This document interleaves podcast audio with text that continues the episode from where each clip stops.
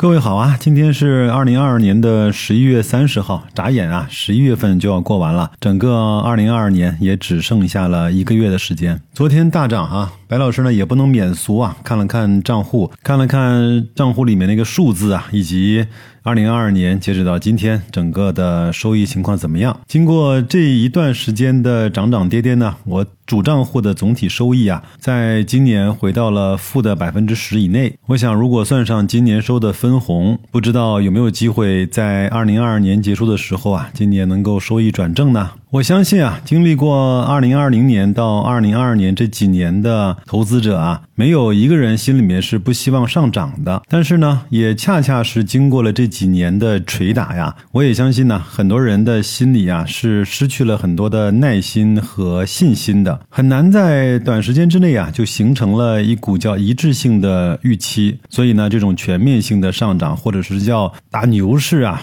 不太会在短期之内就到来，因为很多人啊这几年被跌怕了，被套牢了，有可能回到成本，很多人就是要义无反顾的把他的钱啊从股市拿回来，再也不来玩了。所以今天这期节目呢，白老师就跟大家闲扯几个小话题，我们就先从昨天的大涨说起啊。昨天的大涨啊，显然是房地产带来的，是什么事儿呢？国家啊，在管控了十几年之后啊，重新放宽了，或者叫恢复了房地产行业的再融资，或者是叫新的 IPO 啊。有人把它称之为是地产行业的政策三支箭的第三支，也是最猛的一支。那很多人可能不了解什么叫三支箭，第一支呢，就是指银行对。房地产企业开始进行更多的一些纾困的贷款，保交楼、保民生。第二支呢，就是地产公司啊，可以重新再发债了。第三个呢，就是我们刚才所说的，可以在资本市场进行再融资了。如果熟悉资本市场和房地产这些企业的朋友呢，会知道啊，这几年啊，有很多公司啊是梦断 IPO 的，包括当年的恒大和深深房进行各种各样的重组啊、沟通啊、协议啊，想通过借壳上市的方式回到 A 股来上市，但是这条路呢，直到恒大爆雷了都没有被走通。还有当年的万达在港股上市啊，也是想重新回到 A 股啊，跟很多机构签了对赌的协议，甚至呢不惜在港股退市，也要回到 A 股来。但是呢，到今天也没有实质性的落地。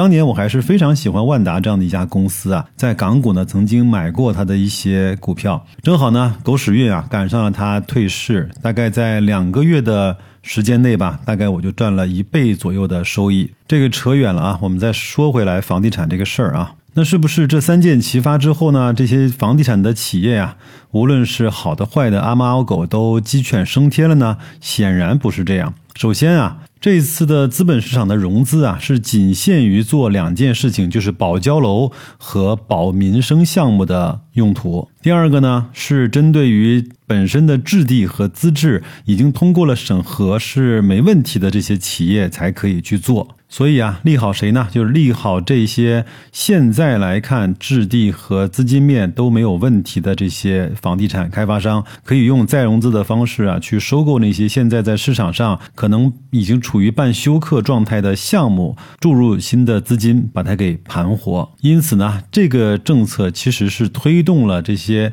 大鱼吃小鱼，然后健康鱼吃掉休克鱼这样的。事情的，像现在依然处在停牌阶段的融创、恒大、世茂，不知道啊，看到这些消息之后，到底心里是喜还是悲呢？也不晓得这些公司复牌之后，公司名称和所有权还是不是原来的那个他了。关于这个事儿啊，白老师自己呢有如下的想法：现在所有的事情啊，都是在解决资金端的问题。那这个问题解决之后呢，面临的问题是消费端的问题。对于老百姓来说，你们这些房企暴雷也好，健康也好，跟我的个人关系其实是不大的。因为现在的问题啊，不是我手握很多现金，不晓得要买哪一个房地产的什么楼盘，而是我现在根本就没有钱，也没有意愿去买那些房子。所以各位啊，可以去进行一些观察。如果日后呢，在某一天管理层对限购和限贷，包括限售啊这样的条款和政策，在更大的程度上，特别是在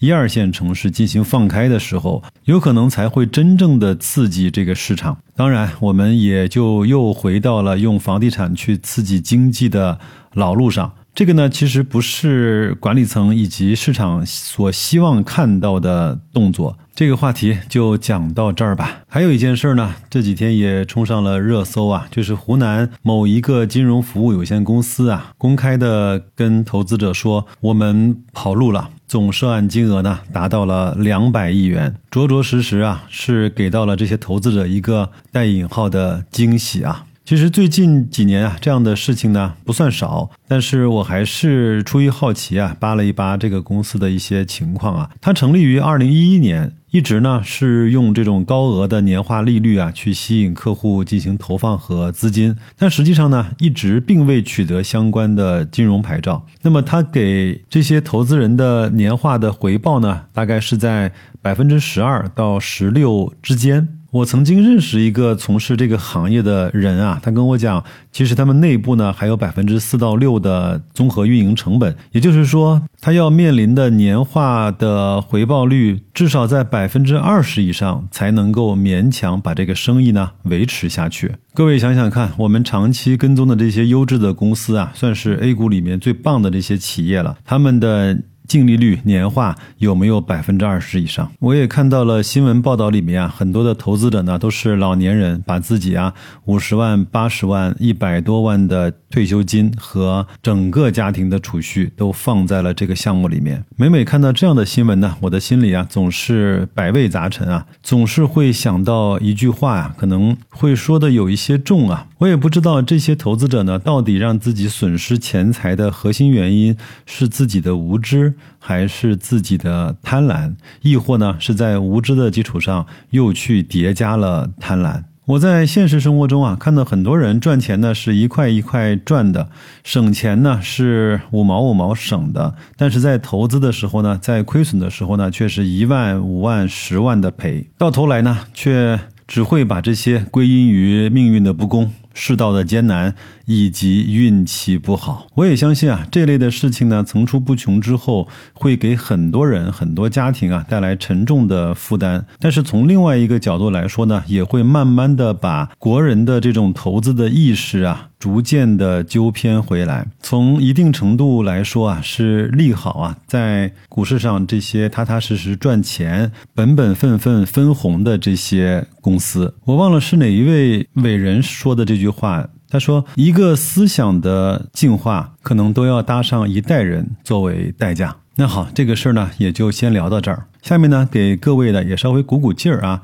从整个宏观经济来说啊，这几年虽然很艰苦，但是呢，我们在低位啊也运行了两到三年了，各项指数、各项指标增长率啊，包括出口啊、消费啊，都在一个非常低位的水平。那随着这些刺激政策不断的推出，就像我前面说的那些降准啊、降息啊，给予各个行业刺激啊，这些呢，大概率会带来在明年或者是后年呢，至少在数据层面的。好转，增长率起来了，绝对数值好看了。这样的话呢，会给整个的。股市啊，包括人们的信心啊，带来更多的一些温暖。都说人心思涨，但是这个涨呢，也得有一个数据的基础。那么经济如果好转的话呢，对整个股市的好转，其实是一个最大的承托。昨天在社群里啊，跟小伙伴聊天，我呢给出了一张图啊，就是我们如果傻傻笨笨蠢蠢的什么都不知道，只会去投投一个标的叫沪深三百的话，那么在这几年，我们用